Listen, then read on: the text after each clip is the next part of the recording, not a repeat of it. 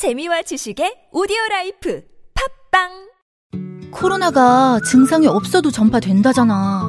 내가 지금 멀쩡해 보여도 걸렸을 수 있다는 거지. 그래서 서울시가 조용한 전파를 미리미리 막으려고 선제 검사라는 걸 시작한대. 증상이 없어도 내가 코로나에 걸렸나? 의심되면 서울시립병원 8곳에서 검사받게 해주는 거지. 그것도 무료로. 한 발 앞서서 차단하는 거 괜찮지? 서울시 홈페이지에서 매주 월요일 선착순 신청이래. 다중 이용시설 갈 때 QR코드 찍는 것도 꼭 알아둬. 서울시의 백신은 변함없이 시민 여러분입니다. 이 캠페인은 서울특별시와 함께합니다. 긁지 말고 뿌리세요 글루타셀 아직도 무작정 긁고 계신가요? 지금도 밤마다 긁어대는 아이 때문에 고민이신가요? 미친 듯이 가려울 때는 긁지 말고 글루타셀을 뿌려보세요. 약국이나 검색창에서 리얼한 후기를 확인해 보시고 많은 사용자들이 인정한 특허받은 글루타셀 스프레이로 긁지 않는 편안한 밤을 보내세요. 긁지 말고 뿌리세요 글루타셀 골반 잡자 바로 잡자 바디로직 허리 통증 바로 잡자 바디로직 몸매 교정 바로 여름에도 아시죠? 바디로직 라이트. 통기성이 좋아서 한여름에도 쾌적. 신축성은 여전해서 내 몸에도 최적.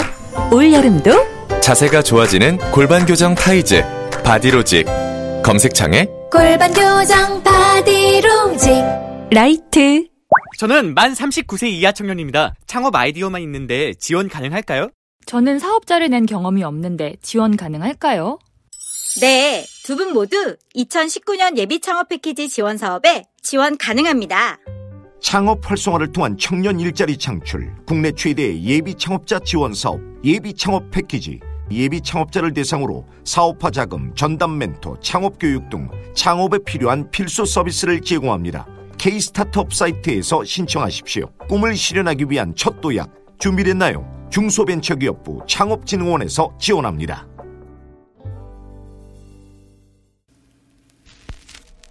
Thank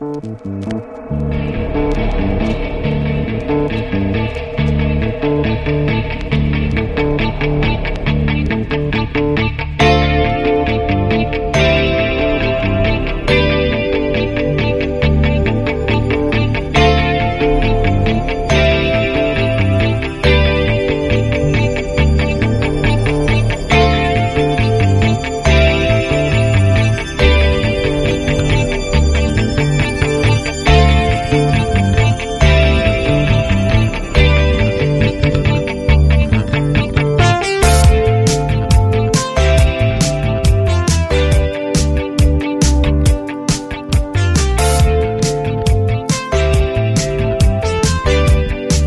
안녕하세요. 김호준입니다.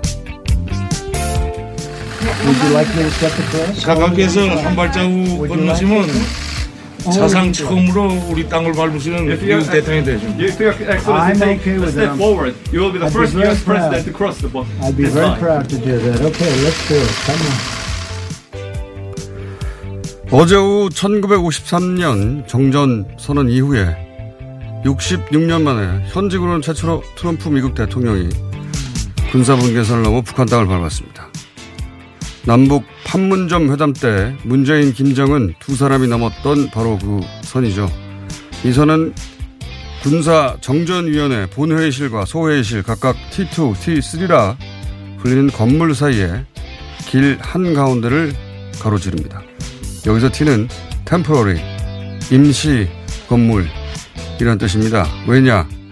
정전협정은 1951년 임시로 지은 천막에서 시작됐거든요. 당시에는 당연히 정전협정은 곧 이어질 종전선언, 평화협정에 의해 대체될 거라고 누구나 생각했거든요. 어느 누구도 그 천막이 콘크리트가 되어서 이후 70년 가까이 이어질 거라고는 상상도 못했거든요. 세상이 휴전 상태로 70여 년이 지속되는 전쟁이 어디 있겠습니까? 하지만 있었습니다. 한반도에서. 우리가 그때 때를 놓친 거죠. 한 번 놓친 때는 쉽사리 다시 찾아오지 않았고 그 대가를 70여 년이나 치는 겁니다. 문재인, 김정은, 트럼프 새 정상이 사상 최초로 한 공간에 서 있는 장면을 지켜보며 저는 그래서 그런 생각을 했습니다. 기꺼이 주인공의 자리를 내어주는 한국 대통령과 트윗으로 정상회담을 제안하는 미국 대통령과 대담하게 그런 제안을 받아들이는 북한의 위원장이 그런 세 사람이 하필 같은 시기에 삼국의 정상일 때가 그런 드문 기회가 언제 다시 올지 아무도 모른다. 이번에는 이때를 놓치지 말아야겠다. 김어준 생각이었습니다.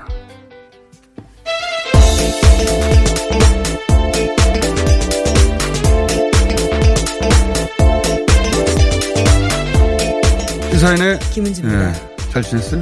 네, 얼굴이 좋아지셨는데요. 탔습니다. 예. 햇볕이 강한 곳에 있어서. 그, 오자마자 초대형 사건이, 예, 있었습니다. 네, 정말 가슴 뛰게 하는 일들인데요. 이제 앞으로 더 좋은 일들이 일어나지 않을까라는 기대감도 가지게 됩니다. 이게 저는 그 삼국 정상 모두가 매우 드문 스타일이어서, 어, 이런 일이 벌어졌다. 이런 조합이 언제 다시 나오겠느냐. 저는 어제 보면서 내내 그런 생각을 했고요. 또 한편으로는 이제 트럼프 대통령 본인이 자기 국내 정치 때문에 망가뜨린 하노이 회담을 어, 스스로 결자해지한 거죠, 사실은. 예. 네, 또 국내 정치 때문에 이렇게 또 바쁘게 움직인다라는 해석도 있거든요. 현재 민주당 경선 토론이 굉장히 그렇죠. 흥행에 성공을 해서요. 미국 민주당 예, 경선. 트럼프 예. 대통령 마음이 급하다라는 해석들이 나오고 있습니다. 어, 요 자세한 그 분석은 저희가 3, 4부 통으로 정세현 장관부터 어, 전문가들 모시고 이야기를 나눌 것이고, 어, 오늘은 뭐 다른 뉴스도 있지만 이 뉴스를 이야기 좀 길게 해야 될 것 같아요. 그, 개인적으로 제가, 어, 사실 어제 귀국했는데 어제 귀국하자마자 벌어진 이 사건을 영상으로 지켜보면서 주목한 몇 가지 어, 장면이 있습니다. 성과와 장면. 어, 뭐 뉴스는 워낙 많이 나왔으니까 뉴스는 많이 읽어보실 테고. 네, 또 실시간으로 중계가 됐기 때문에 그 모습들을 다 지켜봤거든요. 제가 보면서 어, 주목한 성과 우선 몇 가지는 우선 앞으로 북미 회담 장소로 제3국을 고민할 필요가 없었다. 저는 그렇게 봅니다. 판문점이 이제 개통이 됐어요. 예. 네, 1차 북미 정상회담부터 판문점에 대해서 굉장히 한국 정부가 띄웠었는데요. 자연스럽게 이렇게 만나게 됐습니다. 그러니까요. 그러니까 다음도 이것저것 다 안 되면 판문점에서 하면 되는 것이고 그리고 평양 워싱턴 둘 중 하나 고르는 정도에 남았지 제3국을 고민할 필요가 없었다 이제 그럴 필요가 없지 않습니까? 그 제3국 회담 장, 장소 정한에도 시간이 굉장히 걸렸거든요 이때까지는. 그렇죠. 어, 두 번째는 성과는 이제 이거라고 봅니다. 이 톱다운 톱다운 하는데 그 방식의 정점을 찍었다 어제. 예. 그러면서 북미 간의 캐주얼한 어떤 회담도 가능해졌다. 어, 북미 회담이라는 게 실무 준비부터 엄청난 중압감, 뭐 의제, 뭐 의전, 장소, 시간도 오래 걸리고 굉장히 무거웠어요. 근데 어, 문재인, 김정은 2차 판문점에 회동이 있었지 않습니까? 네, 깜짝 회동 작년 5월이었습니다. 그렇죠. 모든 어, 의전을 다 뒤로 하고 정상이 아 저렇게도 만날 수 있구나 갑자기 그랬었는데 그것처럼 이번에 어, 온갖 의전이나 형식을 다 뒤로 하고 회동하는 이 이상의 톱다운이 있겠는가 하는 톱다운의 정점을 보여줬고 그러면서 모든 게 더 캐주얼해졌어요. 어, 비근한 예만 비근한 예를 들자면 비근한 발음 또 안 되네요. 비근한 예를 들자면 어 레이건, 클린턴, 부시, 오바마 이렇게 네 명이 판문점을 다녀갔습니다. 전직 대통령, 그러니까 전에 대통령이 현직일 때 네 사람이 다녀갔는데 그때는 전부 다 군복을 입고 왔어요. 네, 그 만원경 같은 걸 들고 항상 보는 장면들이 그렇죠. 유명합니다. 북한을 이렇게 망원경으로 쳐다보았지 북한을 어, 밟지 않았을 뿐만 아니라 군복을 입고 왔거든요. 근데 어제 트럼프 대통령은 그냥 일상의 복장인 양복을 입고 그냥 왔어요. 네, 그렇습니다. 어, 이것도 이제 복장 형식을 벗어나는 것이고. 그럼에도 배석 없이 한 시간 가까이 회담이 있었지 않습니까? 그러니까 톱다운으로 할 일은 다 한 거죠. 예.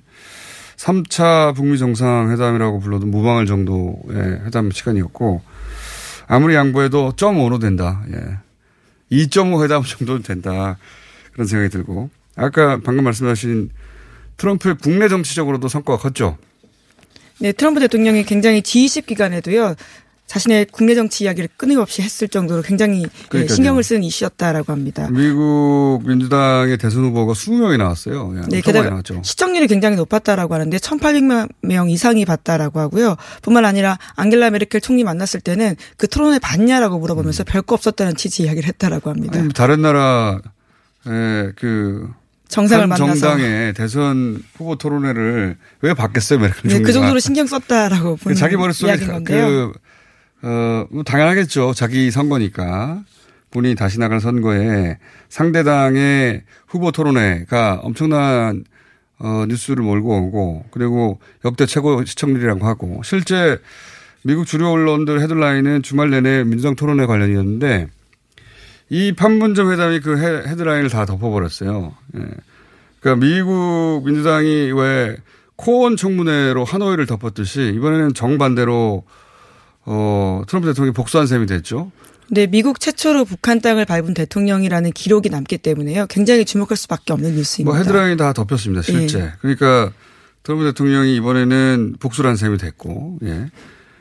어, 국내 정치적으로도 그러니까 굉장히 중요했던 것이고, 이 회담이 아마 한우 그 뭐랄까요 오사카에서 마지막 날 이 트윗을 했거든요. 그게 어, 미국 민주당 토론회 끝난 다음 날 아침이에요. 네, 시간적으로 딱 그렇습니다. 예. 그래서 어, 이 판문점 회담은 트럼프 입장에서는 국내 정치적으로 매우 요긴한 이벤트였고 그러니까 하노이 때는 미국 국내 정치가 방해를 했다면 이번에는 미국 국내 정치가 우리한테 크게 도움이 된 거죠. 예. 그렇게 볼 수 있을 것 같고. 부수적인 효과로는, 어, 오사카 G20가 프레올림픽이 됐어요. 프레올림픽 아십니까? 예. 프레올림픽은 올림픽 본게임 하기 전에 시설 점검차 하는 1년 전에 예, 예. 비공식 대회인데 예. G20가 어, 판문점 회동의 프레올림픽이 됐다. 예. 주목을 못 끌고 묻혀버렸죠 G20는. 네, 그래서 결과적으로 아베 총리는 이번 G20 정상회의하고 폐막식에서 떨떠름한 표정 맞았다라는 해석도 나오고 있습니다. 한 번도 주변국 중에 유일한 패자입니다 이번에. 네, 게다가 미일 안보조약 관련해 가지고 트럼프 대통령이 일본에게 불리한 이야기를 해서요. 여러모로 아베 총리는 얻은 게 없다라는 평가들이 많은데요. 그, 고, 그 안보, 그러니까 미일 안보 동맹에 관한 이야기는 좀, 생- 저는 생각이 좀 다른데, 그좀 이따 얘기를 하고. 어쨌든, 뭐, 트럼프, 어, 문재인 대통령, 김정은 위원장, 시진핑 주소 모두 다 이득이에요, 이번에는. 이득이, 이득을 얻었는데, 뭐, 푸틴은 본전 정도라고 볼 수 있고. 아베가 패자가 됐다고 볼 수 있죠. 왜? 그 혐한을 자극해서 7월 선거에서 유리한 국면에 쓰려고 문 대통령하고 만남도 의도적으로 거절했지 않습니까? 그렇게 이제 문 대통령을 고립시킨다. 는 전략이었는데 거꾸로 본인이 혼자 남았어요. 이 전국 속에서. 네, G20 뉴스는 모두 묻혔고 판문점 뉴스가 전 세계적으로 타진됐습니다. 그러면서 이제 그 의도적으로 한일 관계를 그렇게 경색시키는 상황에서 트럼프 대통령이 미리 판문점 만남을 아베한테 알려줄 리도 없고 우리가 또 자세한 사정을 아베한테 알려줄 리도 없고 북한도 알려줄 리가 없으니까 혼자 외톨이가 된 거죠. 유일한 패자였다. 어, 그리고 개인적으로 눈에 꽂힌 장면 또는 워딩 이 두 가지만 하고 어, 다른 뉴스로 넘어가려고 했더니 거의 시간이 다 됐네요. 그러니까 이걸 마무리해도 될것 예, 같은데. 워낙 큰 뉴스이기 때문에요. 예. 이게. 예. 개인적으로 눈에 꽂힌 장면은 이겁니다. 세 사람이 동시에 있었잖아요. 이거- 이게 최초입니다. 이것도 혹시. 예, 그 네. 프레임 자체도 굉장히 예, 의미가 있습니다. 그 제가 보기에는 향후 이제 전 세계 교과서에 어 20세기 냉전의 역사 뭐 이런 얘기 다룰 때 지구상 최후의 냉전은 이렇게 끝이 났다고 할 때 반드시 등장할 장면이에요. 반드시. 우리가 무슨 얄타의 담이니 뭐니 하면 꼭 나오는 사진들 있잖아요. 그것처럼 어 그런데 그런 역사적 장면에 기자들 뒤통수가 더 많이 찍혔어요. 이게 갑자기 이게 어, 아주 즉석에서 생긴 일들이었기 때문에요. 이게. 프레스 라인이 제대로 정리가 되지 이게 못해서 혼란스러운 상황이었습니다. 통제, 그러니까 그 통제선이 다 무너졌다고 예. 보여지던데 역대 기자들 뒤통수가 가장 많이 찍힌 정상회담일 거라고 저는 봅니다. 네, 그래서 정상들 얼굴을 보기가 힘들어요. 안 보여요, 잘. 예. 미 백악관 대변인이 심지어 다찌기까지 했을 정도로 현장이 굉장히 혼란스러웠다라고 하는데요. 그게 세 사람 얼굴을 온전히 보기가 힘들었다. 그리고 특히 저는 이제 세 사람이 헤어지기 직전에 계단에서 쭉 내려왔잖아요. 세 사람이. 어, 왼쪽 편에 김정은 위원장, 오른쪽 편에 문재인 대통령, 가운데 트럼프 대통령. 김정은 위원장 굉장히 밝은 표정으로 엄청 네, 밝은 들어갈 때보다 나올. 때가 훨씬 밝았습니다. 그러면서 트럼프 대통령을 사이에 두고 두 사람이 서로 무슨 말을 주고받았어요. 트럼프 대통령 무슨 말 하는지 못, 모르니까, 어, 표정도 재밌었고, 굉장히 인상적인 장면인데, 무슨 말을 하는지 들려야죠. 화면을 통해서 들리지가 않아, 네, 아무것도. 뭐 여러모로 아쉬운 장면이긴 했는데요. 현장 상황이 좀 많이 혼란스럽긴 했습니다. 그리고 문재인, 김정은 두 사람이 헤어지기 직전에 포옹을 또 하지 않습니까? 굉장히 또 역사적인 장면인데, 어, 그, 어제 생중계할 때는 이 화면이 안 잡혔어요. 나중에 카메라에 겨우겨우 잡힌 장면, 기자들 틈 사이로 보이는 장면. 사진 같은 것들이죠. 사진이 예. 처음 나왔고, 장면으로 아주 살짝 잡혔더라고요. 무슨 몰래 카메라처럼 잡혔어요. 파파라치도 아니고. 정상회담 생중계 역사에도 길이 남을, 예, 장면이었다. 그런 생각이 들었고. 그래서 저희가 잠시 후에 탁현민 전 행정관 모시고 의전의 관점에서 바라보는 어제 행사, 어, 잠깐 짚어보려고 하고요. 인상적인 멘트 두 가지가 있습니다. 하나는 김정은 위원장이 어, 남북 관계가 좋지 않았다면 오늘 만나면 불가능했을 것이다. 이런 얘기를 했지 않습니까? 저는 이 한마디가 그동안 남북 관계에 대해서 온갖 말들이 있었는데 어, 그 한마디가 모든 걸 정리했다. 굉장히 정무적 감각이 뛰어난 발언이었다고 봅니다. 그 한마디로 모든 게 정리됐어요, 사실은. 어, 그리고 두 번째로 인상적이었던 멘트가 하나 있었는데 이거는 새 정상으로부터 나온 게 아닙니다. 그 기자들이 회담장으로 몰려갔지 않습니까? 처음에 몰려 들어갔다가 이제 트럼프 대통령하고 김정은 위원장 두 사람이 앉아서 간단하게 인사말을 하고 나가라고 그래서 다 쫓겨 나오잖아요, 다시. 우르르 쫓겨 나옵니다. 근데 우르르 쫓겨 나오는데 그 방 앞에 폼페이오 장관이 기다리고 있었어요. 바, 바- 바로 앞에. 그때 이 카메라를 등진 그 등만 나왔기 때문에 누군지는 모르겠어요. 미국 사람 틀림없는데 기자일 수도 있고 뭐 백악관 출입 기자일 수도 있고 풀 기자일 수도 있는데 누군지는 모르겠는데 그때 폼페이오 장관한테 한마디를 하고 나갑니다. 뭐라고 그러냐면 서, surreal이라고 그러니까 초, 초현실적이다 이거죠. 그러니까 그 기자도 눈앞의 장면이 현실로 느껴지지 않을 정도로 그냥 생경하고 놀랍다. 실제로 예. 그렇죠. 예. 그러니까 서리얼이라고 했는데 저는 그 말을 들으면서 지나가는 한마디예요. 우르르 하면서. 근데 무슨 생각이 들었냐면 우리가 이제 문재인 대통령하고 김정은 위원장이 처음으로 그 군사병력선 넘어서 오고 갈 때 그런 느낌을 가졌거든요. 야, 이게 가능하구나. 그때 느낌이 바로 초현실적인 느낌이거든요. 이게, 야, 이거 굉장히 상상 못 했는데 가능하다. 네, 미국 사람들은 정말 그렇게 많이 느끼는 것 같습니다. 미국 사람들한테 그런 우리가 그때 느꼈던 느낌이 아, 이 장면을 통해 느껴지는구나. 그런 그 미국 입장에서 어제 장면을 어떻게 느낄까로 한마디로 압축적으로 표현한 단어로 가장 인상적이었습니다. 네, 트럼프 대통령의 딸이자 이방카 보좌관이 있는데요. 그 이방카 보좌관도 초현실적이라는 표현을 썼다라고 하는데요. 비슷하게 느끼는 감정인 것 같습니다. 그, 그 단어가 아마 어제 그, 어, 있었던 세계적인 예, 사건을 바라보는 미국 사람들의 시각인 것 같아요. 예, 서리얼. 그, 찾아보시면 우르르 기자가 나올 때 누가 한, 한 사람이 한마디 하고 합니다. 트럼프, 아, 폼페이오 장관한테 서리얼이라고. 그러니까 이게 그 뉘앙스가, 와, 이게 이런 일이 가능하구나. 그런 뉘앙스였는데 이런 얘기 하다 보니까 다 끝나버렸네요. 시간이. 뭐 이렇게 시간이 다 끝나도 상관없으니까 이렇게 좋은 뉴스가 계속 많았으면 좋겠네요. 네. 자, 어쨌든 2, 3주 이내에 실무팀 만들어서 실무 협상 한다는 거 네, 아닙니까? 북한에서도 네. 관련된 보도를 오늘 아침 했다라고 하고요. 네. 외무성이 카운터파트로 나올 것으로 보입니다. 근데 이제 2, 3주 얘기했는데, 어, 이렇게 빨리빨리 진행되면 민주당이 2차 토론회가 7월 말이에요. 미국 민주당. 예. 예. 그 전으로 있을 수도 있겠다는 생각이 듭니다. 네. 아니, 이게 통상적으로는 불가능한데, 근데 이제 두 정상의 의지만 있으면 이틀 전에 연락해서 둘이 그렇죠. 만났잖아요. 그러니까 이 만남이 캐주얼해지기 시작했지 않았습니까? 그것도 가능하겠다. 그리고 만약에 워싱턴으로 간다면 그것 또한 대단한 예, 사건이 될 것 같다. 네, 이미 트럼프 대통령이 김정은 위원장에게 그렇게 권했기 때문에요. 그것도 카드 중에 하나로 보입니다. 그 싱가포르나 하노이 때는 저는 트럼프 대통령이 평양을 가는 게 큰 사건일 거라고 생각해 왔는데 이제는 경우가 좀 다른 것이 미국 내 미국 국내 정치가 굉장히 뜨겁지 않습니까? 이제 대선 레이스에 들어가서 워싱턴에서 하는 게 더 큰 뉴스입니다. 이제는. 예. 자 오늘 여기까지 하고요. 국내 뉴스는 잠시 후에 우상호 어, 의원과 나눠보기로 하겠습니다. 네.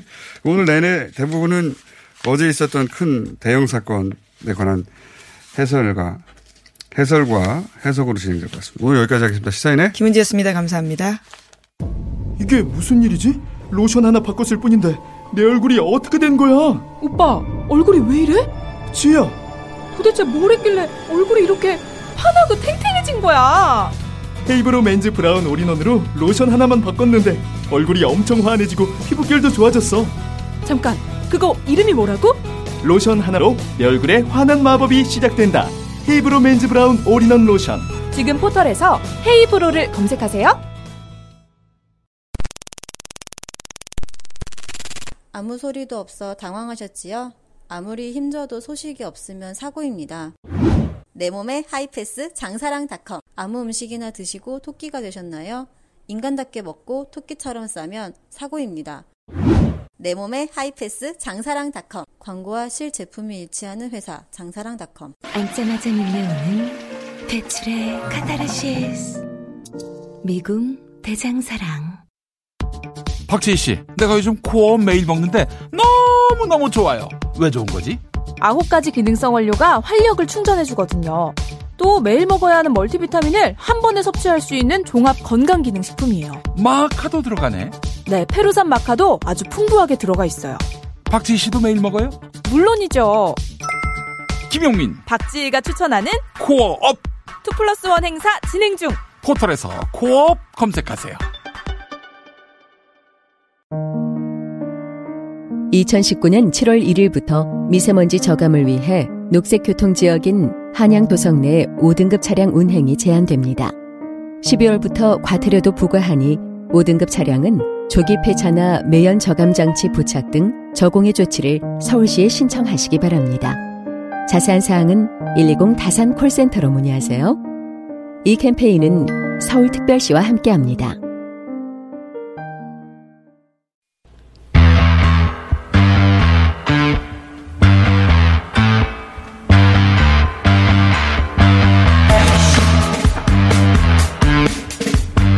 어제 남북미 3자 회동 그 자체는 의전의 관점에서는 대혼란이었습니다. 예. 어, 동선도 카메라도 뒤집박죽이었는데 대통령 어, 정상의전에 세계적인 새로운 기원을 열었다. 저는 개인적으로 그렇게 보는데 해서 이야기를 좀 해볼까 하고 어, 전문가죠. 전직 청와대 행정관 탁한민 전 행정관을 모셨습니다. 안녕하십니까? 네, 안녕하세요. 어디 보셨죠? 예, 예 봤습니다. 예. 의전의 신기원 아닙니까? 어, 아무것도 하지 않음으로써 모든 것을 해버린. 아무것도 하지 않음으로써.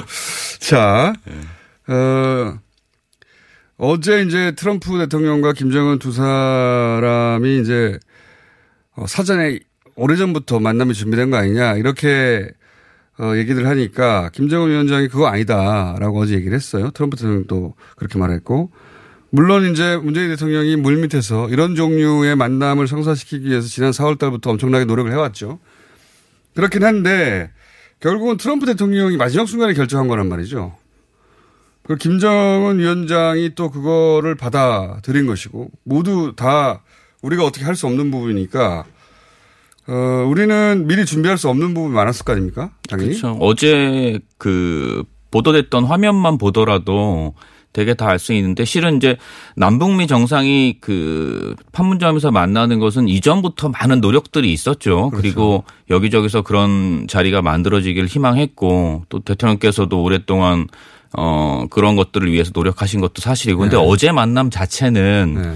이미 보도된 것처럼 트럼프 대통령이 트윗으로 시작해서 어 현장에서 만나기까지 어 24시간 정도밖에 시간이 불과. 없었죠. 불과. 네. 그러다 보니까 네. 물론 머릿속에 구상을 하고 있었지만 갑자기 상황이 닥쳐서 미리 준비 안 된 게 많았을 텐데 전혀 준비가 안 된 것으로 보니까 보여지죠. 네. 딱 보니까 이게 준비가 안 됐구나라는 걸 어떻게 알 수 있습니까? 일단은 시청자 여러분들, 국민 여러분들이 보셨다시피 카메라 동선이 너무 엉켜 있잖아요. 아니 세 사람 찾기가 어려워요. 이거는 기본적으로 그 전석을 포함한 현장 취재 기자들하고 전혀 동선 합의가 안 됐다는 거고 두 번째는 동선 합의를 할 만한 시간적 여유가 없었다. 시간적 여유도 아마 없었을 것이고 이게 삼국이 모이는 거잖아요. 네. 어떤 의미에서는 남북미. 그렇죠. 그러니까 적어도 세, 셋이 다 같이 모여서 어디까지 찍고 어디서 빠지고 어느 네. 어. 위치에서 찍고를 협의를 해야 되는데 원래는? 그 협의 과정이 전혀 없었던 것으로 당연히 그렇게 보이고 그 다음에 이제 두 번째 제가 그러니까 좀 협의가 네. 없으니까 기자들이 그냥 서로 좋은 화면을 찍으려고 경쟁하다 밀고 보니까 들어가는 거죠 서로. 서로 밀고 들어가니까 예, 서로 밀고 들어가니까 서로끼리 자기들끼리도 비키라 그러고 뭐 나오라 그러고 뭐 어, 우리 말로. 나와라 영어로 clear 뭐 예. 서로 hey hey hey 뭐 어, 여러 나올 수 있는 말들은 욕 빼고는 다 나온 것 같더라고요. 예. 아 이게 서로 이제 약속이 안 되다 보니까 그렇죠. 서로가 자기 카메라 앞에 다른 기자가 쓰면 비키라고 서로 하는 상황. 예, 예. 그러다 보니까 새 정상이 잘 안 보여요. 그러니까 이 서로 이제 답답한 상황이 벌어진 거고 두 번째는 그 회담장에 의장기를 보시면 의장기요? 예, 그 뒤쪽에 이제 저 북한의 인공기하고 예. 성조기가 나란히 배치돼 있잖아요. 예.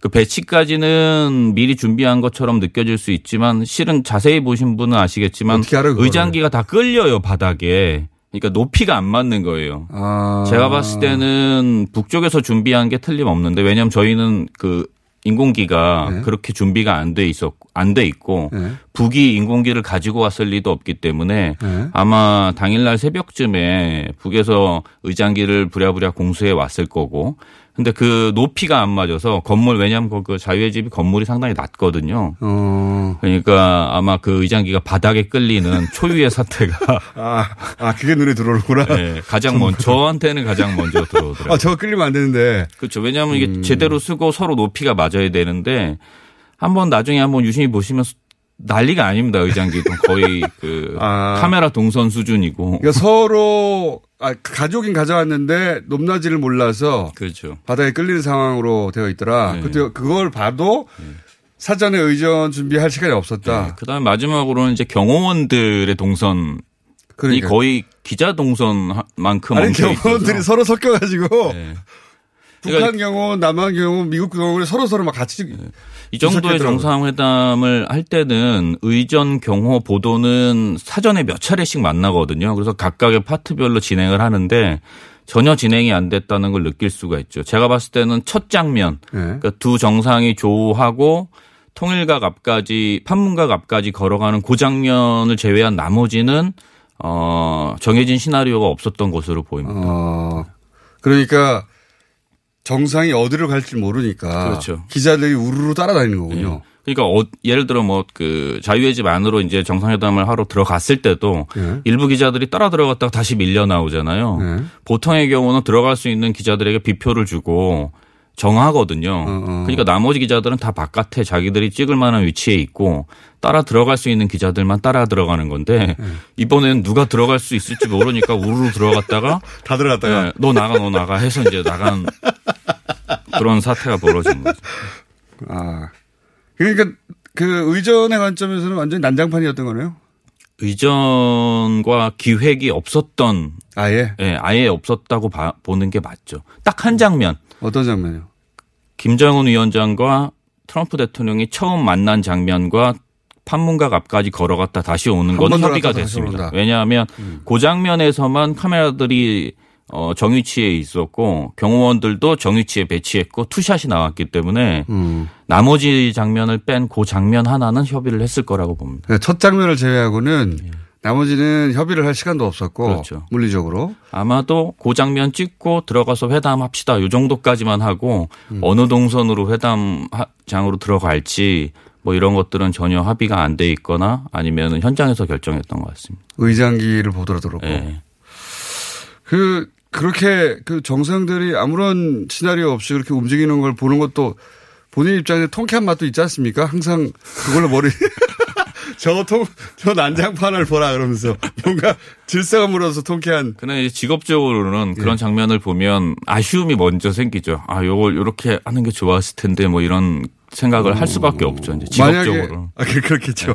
만약에 어제 본인이 충분한 아니, 물론 어, 본인이 그 행정관으로 계속 있었어도 어제 상황은 대처가 안 됐을 거라고 보는데 예, 너무 뭐, 시간이 없으니까.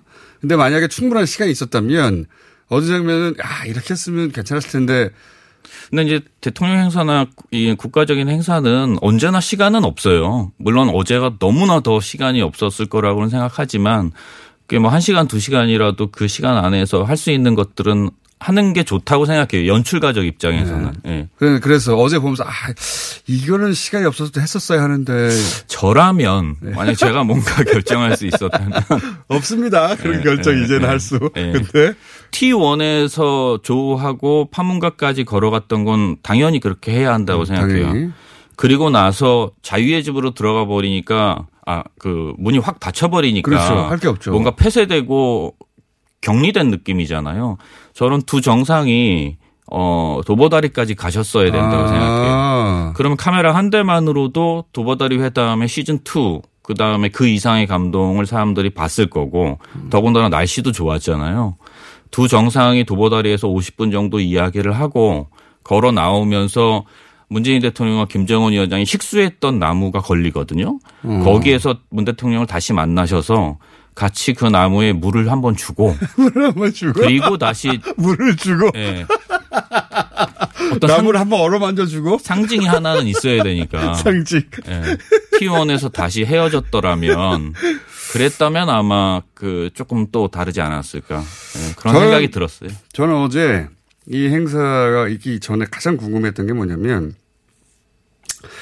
이제 문재인 대통령이 스스로 주인공이 아니라고 이제 말을 했고 뒤로 물러선 거는 본인의 의지고 당연한 것인데 어제 행사의 성격상 근데 이제 트럼프 대통령하고 김정은 위원장이 만날 때 그러면 문재인 대통령이 도대체 어디에 서 있어야 되는 건가 혼자서 막 생각했거든요. 그래서 이 군사분계선 콘크리트로 되어 있는 군사분계선 위- 위에 올라가지고 양쪽을 향해서 자 이쪽 오시오 오시오 해야 되나 심정적으로는 그 위에 서 계신 거나 마찬가지였죠. 어제는 두 그렇지, 정상을 그렇지. 만나게 해준 역할이었고 그러니까 흔히 이야기하는. 뭐 조정자나 뭐 중재자의 역할에 상징적으로는. 그런데 실제로도 그랬으면 재밌었겠다는 생각도 했는데 대통령이 그럴 수는 없으니까 네. 자 왼쪽 다가오시고 오른쪽 다가오시고 그럴 수는 없으니까 자유의 집에서 대기하고 계시다가 두 정상이 만난 이후에 결합하신 거는 좋은 선택이었다고 생각합니다. 어쨌든 두 정상 남 북미 두 정상을 먼저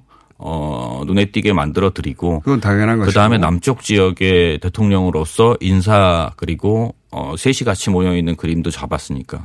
거기까지 그, 네. 그러니까 거기까지 아 그렇게 잡았구나 이제 보면서 했어요 생각을 그런데 문 대통령이 계단으로 내려와가지고 세 사람을 두 사람을 또 맞이했지 않습니까? 예. 그러니까 그런 이제 동선들 있잖아요. 어쨌든 의전이 거의 없다시피 했지만 동선은 몇- 이렇게 큰 동선은 짜져 있잖아요. 예.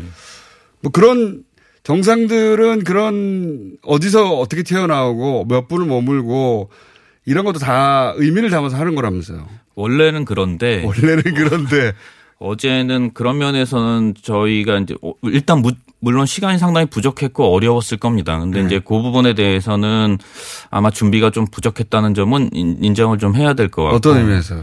어, 그러니까 좀 더 잘, 조금 더 디테일하게 할 수 있지 않았을까 아, 이런 첫 생각도 좀 삼자가 들고. 만나는 장면을 예. 일단은 하여튼 그 취재 기자들을 조금 벌려놨었어야 되는데 그 부분이 하여튼 누가 봐도 음. 누가 버립니까 그럴 경우에? 그럼 미리 협의를 하죠 의전 근데, 경우가. 근데 이게 미리 예. 협의가 안 됐다고 하니 전혀 안 됐으니까. 그렇게 난장판이 되면 누가 그 현장 통제를 해야 되는 거예요? 원래는 제가 했죠. 아, 본인이 없어서 그런 난장판이 더 됐다고. 아니 그건 아니고요. 남북미가 같이 얘기해야 되니까 분명히 의사소통에 문제가 있었을 겁니다. 누군가가 한 명 책임을 지고 그러니까. 거기서 정리를 했었어야 되는데 북과 북은 너무 늦게 아마 현장에 왔을 거고 그러니까 북으로 따지면 아마 김창선 부장 정도가 가장 네. 적절한 위치에 있었을 거고 미국은 의전 수행팀의 담당자가 누군가가 있었을 텐데 이제 그쪽의 환경이나 어, 어떤 특성을 잘 몰랐을 거예요. 아마 동선도 익숙하지. 않았을 거고. 그리고 남쪽에서는 지금은 잘 모르겠네요. 어떻게 된 건지. 이건 어때요? 그 얘기하니까 생각난 건데. 그러니까 어쨌든 사, 세 사람이 첫 만나고 마지막 헤어지는 장면도 굉장히 중요하잖아요. 네. 그러니까 그 저는 그게 제일 궁금했었는데 그게 좀 아쉬웠다. 카메라도 잘 안 잡히고 처음 만나는 장면도 잘 안 잡혀가지고 그 사진으로는 그나마 찍힌 컷들이 있던데 잘 나온 것들이 영상으로는 제대로 잡힌 게 거의 없더라고요. 그쵸. 동선이 엉켜 있으니 뭐 어쩔 그러니까 수가 없었죠. 카메라 그러니까 카메라 그 스틸 카메라는 작지만 동영상 카메라는 크니까 그거 메고 속으로 못 쫓아 들어갔나 보더라고요. 그 그러니까 원래는 그 삼국의 전속들이 있어요. 그 네. 청와대 같은 경우에 청와대 소속 전속 카메라맨이 있는데 그 전속들을 제외한 일반 기자들은 뒤로 빠지는 게 어, 상식적이죠. 그런 장면은. 음. 왜냐하면 여러 명이 들어가면 어차피 못 찍으니까. 그래서 서로 양해를 하고 미리 이해를 구한 후에 삼국의 전속 카메라만 딱 남아서 찍고 그 찍은 장면을 전체가 나눠 가지는 형태가 음. 되는 게 일반적인데 어제는 그런 협의를 못 했으니까 서로 자기들이 찍으려고 달려들다 보니까 이제 그런 사태가 벌어진 거죠. 그, 그래서 세 명, 그러니까 그 세 사람이 한꺼번에 있는 장면도 굉장히 역사적인데 그게 제대로 안 찍혀서 이게 어떻게 기획이 됐을까. 사실상 기획이 거의 없다시피 한 거다. 이런 말씀이시고. 이거는 어떻습니까? 그날, 그러니까 이렇게 북쪽의 의전팀도 현장이 아수라장이 돼서 다 그 답답하게 됐을 것 같은데 당황하고. 근데 그쪽 의전팀도 변화가 있더만요 보니까 김정은 그 김여정 부부장이 뒤에서 좀 지켜보는 역할로 바뀌고 또 원래는 김여정 부부장께서는 실은 의전을 담당할 저 그 위치에 있지는 않죠. 그보다는 훨씬 더 그렇지만 예, 실제로 그렇게 위치. 보였잖아요, 보통은. 이제 그것은 아마 대통령과 처음에 이제 북이 어 판문점 회담을 전후해서 이제 국제 무대의 외교 관계를 다시 재가동하면서 김여정 부부장이 그 실질적인 책임을 맡았었고 그 다음에 의전 차원에서 특히나 이제 문 대통령을 좀 더 어, 의전적으로 어, 배려하는 차원에서 이제 김여정 부부장이 직접 지시하고 챙겼던 거고 예외적인 경우에 아주? 예외적인 경우고 뭐 일반적인 상식적으로 볼 때는 김여정 부부장이 의전 담당자가 되기에는 그 급수가 맞지가 않죠. 음. 네, 그러니까 김창선 부장이 실질적으로 그 일을 다 하고 또 오랫동안 의전 담당자로 일을 해왔는데 아시다시피 김창선 부부 그 부장이 이제는 연세도 좀 많이 드셨고 아마 현성월 단장으로 자연스럽게 세대 교체하는 과정에 있는 것으로 보여집니다. 아, 어제 의전이 이루어지는 걸 보니까 예. 현성월 단장이 실제로 김여정 부부장이 등장했을 법한 장면에 이렇게 자- 카메라에 걸리더라고 보니까. 의전 담당자니까 당연히 카메라에 걸릴 수밖에 없고요. 어, 현성울 단장은 뭐 삼지원 관영 악단장이기도 하지만 어, 특히나 남북 문제에 대해서는 여러 차례 경험이 가- 경험을 갖고 있기 때문에 어, 의전 담당자로서 겸직을 해도 큰 무리가 없을 정도의 겸직을 하는 것으로 보이는 거죠 지금 보니까. 예, 지금까지는 그렇게 보이죠. 본인이 하던 일을 하면서 동시에 의전 담당자로 음. 지금 교육을 받고 있는 것처럼 보입니다. 의도 어쨌든 동선상 이런 이런 의도가 있었다라고 읽히는 대목은 있어요? 첫 장면하고 마지막 장면은 의도가 분명히 있죠. 트럼프 대통령이 본인이 이야기도 했지만 본인이 미국 대통령으로서 북쪽 땅을 첫 번째 밟으려고 했던 의도가 분명히 있는 거고 그 의도가 김정은 위원장한테 어떤 어떤 방식이든 전달이 됐을 거고 그렇기 때문에 통, 저 판문각 앞까지 걸어갔던 장면은 그렇게 해서 연출이 된 거죠.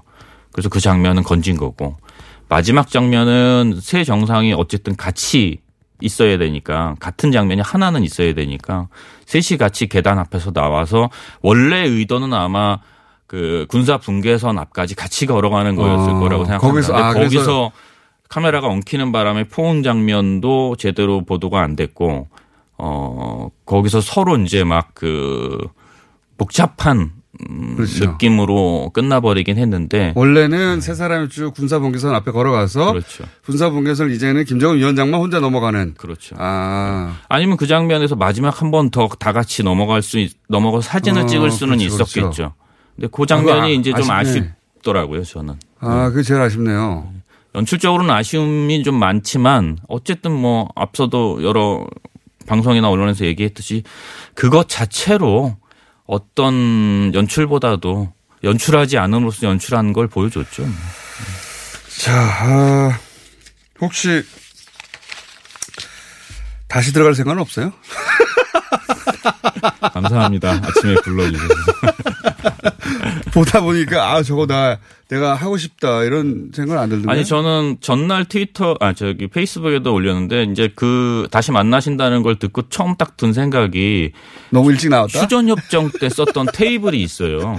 네, 휴전 협정을 했던 그 테이블 네. 그거를 모처에서 보관하고 있는데 아, 그 66년 전에 거를? 네. 그걸 만약에 종전선언이 됐던 음. 뭐가 됐던 어떤 판문점에서 다시 정상들이 모여서 그러면 그때 잘 짜여진? 그 테이블을 내가 세팅하겠다? 그 테이블을 꼭 국민 여러분들이 보실 날이 왔으면 좋겠습니다. 자, 오늘 여기까지 하고요. 예, 탁현민 전 산림행정가 가끔, 왜냐하면 이제 다시 북미가 시작됐으니까 의전 관련해서 궁금한 게 있으면 가끔 모시기로 하겠습니다. 여기까지 하겠습니다. 감사합니다. 네, 고맙습니다.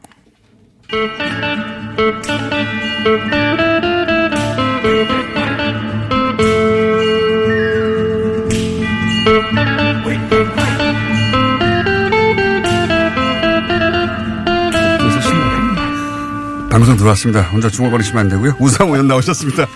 안녕하세요. 예. 자, 아, 어제 대단했어요, 그죠? 아, 뭐 아주 역사적인 날이죠. 네. 하루 종일 그거만 보셨죠? 당연하죠. 어제 바보 주막에서 예. 강연을 했는데 예. 거기 다 그거 보고 있더라고. 내 강의 안 듣더라고. 아, 시간이 겹쳐가지고. 시간이 겹쳐서. 본인이 강연을 하는데 그거 안 보고. 그 주제를 주제를 남북 문제로 바꿨어요. 원래. 정- 정치 얘기하려고 하다가. 네. 근데, 근데 너무 기분 좋더라고. 진짜 어제는 야 이런 일이 또 또 가능하구나 이런 감동의 날이었습니다. 그러니까 말이죠. 예. 초현실적이었어요, 사실. 네. 트럼프 대통령이니까 가능한 지점도 분명히 있고, 김정은 위원장이니까 또 가능한 지점도 있고. 그렇죠. 두 분이 아니었으면 네. 거의 불가능. 아까 뭐 여러 가지 의전 얘기 하시던데 그 저 두 분이 갖고 있는 돌발성이 그러니까요. 이런 네. 어떤 성과를 만들어낸 거 문. 대통령이 또 자리를 만들었지만 네. 그 자리에 두 사람의 두 사람 모두 또 대단히 드문 스타일 아닙니까? 김정은 위원장도 트럼프 대통령도. 그렇죠. 아마 앞으로도 나오기 쉽지 않은 캐릭터들이. 이세 조합이 있을 때 뭔가 더 일이 벌어져야 아, 돼요. 그러니까 어제 그걸 보여준 것 같아요. 네. 예, 트럼프 대통령이 제안을 했다는 것, 저 회담을. 트윗으로. 예. 참 그것도 신기. 트로, 트윗으로. 예. 그다음에 장소가 판문점이었다는 것. 그러니까요. 그다음에 남북미 정상이 한 자리에 모였다는 것. 이 세 가지는 앞으로도 연출해서 만들기 어려울 그러니까요. 겁니다. 그걸 일부러 하려고 하면 되겠습니까? 네. 아주 전 대단했다고 봐요. 자, 그거는 잘 됐는데. 네, 네. 잘 됐는데. 자, 이게 아주 그 걸림돌로 지금 작용하고 있습니다. 뭐냐면은 정상화는 됐는데, 그죠? 될 것 같은데. 네. 정상화 되는 과정에서 한국당에서 요구를 이렇게 했나 봐요. 그 정개특위, 사개특위 둘 중에 하나 내놔라 위원장을. 네. 근데 그 과정에서 그러면 그 정개특위 위원장이던 심상영 위원장이 직에서 물러나야 되는데 그런데 그 물러나게 되는 것을 심상정 위원장과 논의를 거치고 있었어야 되는데 모르겠습니다. 논의 밑에서 있었는지 없었는지. 논의했죠. 그래요? 근데 이제 저희 논의를 당- 안한 것처럼 아니 그거보다는 이제 저희 당 대표가 의총에서 보고할 때 상의를 드렸는데 본인이 마치 이렇게 그 이렇게 뭐랄까요 일방적으로 당하는 것처럼 비춰지지 않았으면 좋겠다. 심상정 위원장. 네. 예. 아무래도 근데 그렇겠죠, 당연히. 그- 당연하죠. 예. 예. 마치 두 당이 결탁해서 누구를 이렇게 잘라내는 것처럼 보여서는 안 된다. 당연히 그렇죠. 그건, 그건 옳은 말입니다. 네. 심상정 대표 비중이나 또 정치적 위상을 당연한 볼 때. 건데. 예. 그래서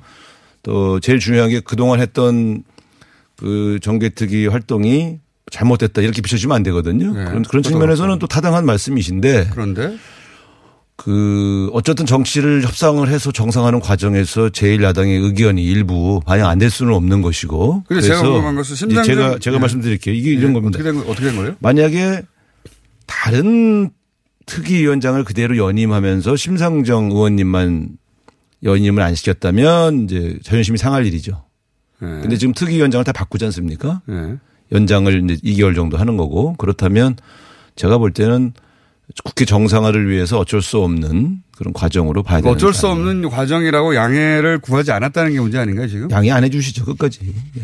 어쨌든 더 하고 싶죠. 막- 왜냐면 마무리 짓고 싶으실 거 아니겠습니까? 그건 뭐 당연합니다. 네. 그러니까 사전에 심상정 위원장이 이런 일이 있을 거를 몰랐다기보다는 양해를 해달라고 했는데 양해가 안 된 것이다. 그렇죠. 결국은 제1당, 제2당이 협의해서 이 그동 기존에 해왔던 여러 가지 말하자면 나름대로의 그 묵계랄까 이런 흐름들을 마무리를 짓도록 만들지 않도록 한 거 아니냐라는 강한 의구심이 음. 있으신 거죠. 근데 이제 이 문제 본질은 이렇게 봐야 됩니다. 이제 그런 사소한 말하자면 이번에 누구를 위원장 시켰냐 안 시켰냐 이런 문제가 아니고 이 근저에 깔려 있는 문제는 딱 하나입니다. 뭐냐면 제1야당하고 실제로 협의해서 선거법을 처리하려고 하는 거냐. 아니면 여기서 심상정 의원을 앞장 세워서 날치기 하려고 하는 거냐. 음. 요 문제가 사실 본질이에요. 기본적으로 신뢰의 문제네요. 그렇습니다. 선거법을 어떻게 할 건지 믿지 못하겠다. 자유한국당은 심상정 의원이 정개특위원장을 하면 네. 자기네가 8월 말까지 합의를 안 해주면 그냥 일방 처리할 가능성이 있다고 보기 때문에 두려워하는 것이고. 그시고 심상정 의원님은 자기가 그럴 생각은 없는데 최대한 합의를 위해서 노력할 텐데 그러나 만일을 대비해서 또 그러면 그냥 언제까지 저 자유한국당이 끌려다니면서 시간, 시간을 끌 거냐. 테스트를 이렇게까지 해놓은 게 다 무산되는 거 아니냐. 바로 그것이 본질입니다. 네. 자. 근데 여기서 문제는 이인영 원내대표를 포함한 더불어민주당의 생각은 아무리 협의를 해서 어려워도 어떻게 제1야당을 제끼고 선거법을 일방 처리를 할 수 있겠냐 하는 생각이 사실 가장 기본에 깔려 있죠. 자, 그러면 이것도 그러면 어, 문제입니다. 그 정계특위위원장과 사개특위위원장 둘 중에 하나를 민주당이 맡고 나머지 하나를 자유한국당이 맡기로 했는데 네. 여기까지는 뭐 자연스럽습니다. 네. 1, 2, 1, 2당이니까. 그런데 민주당이 정계특위를 맡느냐 사개특위를 맡느냐를 가지고 어 이야기가 많아요. 정계특위를 맡느냐 사개특위를 맡느냐. 그거는 이제 선택권을 더불어민주당이 갖도록 되어 있는데 네. 얻은 걸 맞습니까? 그거는 제가 모르죠 아직은. 네. 본인 지도부- 제가 원내대표가 아니지 않습니까? 자꾸 그렇죠. 저한테 왜 지도부처럼 본인이 다 아는 척 하잖아요. 원래. 아니 이제 큰 흐름을 제가 설명해 드리는 것이지. 근데 이제 이렇습니다. 이게 걱정되는 건 정개특위를 안 맡고 사개특위를 맡을 경우에 아 그럼 민주당이 선거법으로 손 놓는 거 아니냐 이렇게 해석할 수 있으니 근데 역으로 또 정개특위를 맡으면 또 공수처법은 포기했냐 이렇게 나오고 있죠. 그렇죠. 그러니까 사실은 우리 지지자들이 이 문제는 어쩔 수 없는 정치 협상 과정으로 이해해서 어느 것을 맡든지 이제 아 어느 쪽이 가능성이 높습니까 그러면 보시기에 저는 잘 모르겠습니다. 네. 곤란하시군요. 알면서 아니 몰라요 실제로 이거는. 진짜로 예. 어떻게 결론날지 모른다. 이거 네. 의총 같은 데서 결정될 사안 아니에요? 아니 이건 주로 원내 지도부가 판단합니다. 그래요? 예. 그건- 주변과 의논해서. 의논해서. 이걸 난상 토론할 수는 없어요. 왜냐하면 뭐가 더 중요하냐고 토론할 수는 없잖아요. 그거는 뭐 의견이 분분하겠죠 당연히. 네, 그럼요. 합의가 될 수 없는 사안이니까. 당내에서 의총에서 합의되기 어렵고 지도부가 여러 다양한 의원들의 의견을 수렴해서 결정하면 네. 의총에서 그냥 추진하고 가야 될 사안이죠. 이건 어떻습니까? 그 이번에 이제 그 정상화 국회 정상화하는 과정에서 큰 걸림돌이 되- 된 것으로 알려져 있는 게 이제 패스트트랙 과정에서 고소고발을 서로 했잖아요. 네.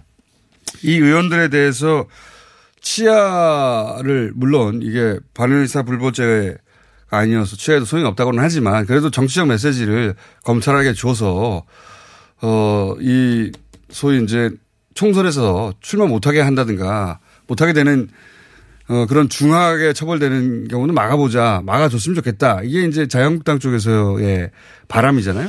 그 고소 속, 속, 속마음은 그렇게 있을 텐데 네. 지금 현 상태에서는 이거를 지금 정상화의 전제 조건으로 걸고 있지는 않은 것 같습니다. 걸고 있지는 네. 않지만 그런 내심은 있지 않습니까? 뭐 그러니까 제 내심, 말은 예. 그 민주당에서 고발한 고소 고발한 그 사람들에 대한 취하 의사를 정치적으로라도 밝힐 계획 같은 건 있나요? 현재로서는 그런 계획은 없습니다. 현재로서는 없나요? 앞으로도 없나요? 앞으로 없을 거는 내가 어떻게 알겠어요? 아니, 현재- 당내 분위기를 물어보는 현재 분위기는 이걸 가지고 당내 논의를 한 적이 없어요. 그는 어. 그만큼 이걸 중요한 이슈로 해줘야 되겠다는 의지를 가지고 의견 수렴하고 있지 않다는. 어. 민주당은 그런 거 관심 없군요. 한마디로. 네. 어차피 이거는 그렇게 한들 음. 검찰과 경찰이 수사를 할 텐데 굳이 우리가 그런 제스처를 뭘 취하냐 이런 분위기이죠. 그렇군요. 네. 그러니까 뭐 그 한국당이 죽든 말든 상관없다는 거 아닙니까? 의원들? 아니, 우리도 고발 당했어요. 저 고발 당했어요. 뭐. 아, 그렇죠. 참. 참. 그러면 이번에 그 한국당이 국회로 다시 들어오게 된 결정적인 이유가 뭐예요?